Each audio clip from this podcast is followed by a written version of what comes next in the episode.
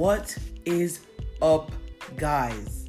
Good morning, good afternoon, good evening, good night, wherever you are.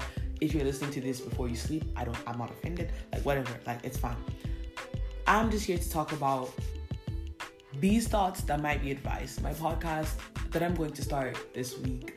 And I want y'all to know that I'm trying to create this podcast sort of safe space where people can voice their opinions anonymously and I can talk about them and let them know that they're not alone and then there are people out there that, that can relate to what they are going through.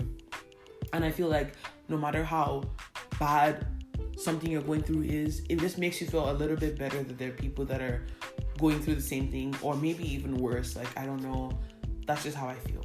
So I can't wait to see y'all next week and this week on Beast Off and Maybe Advice.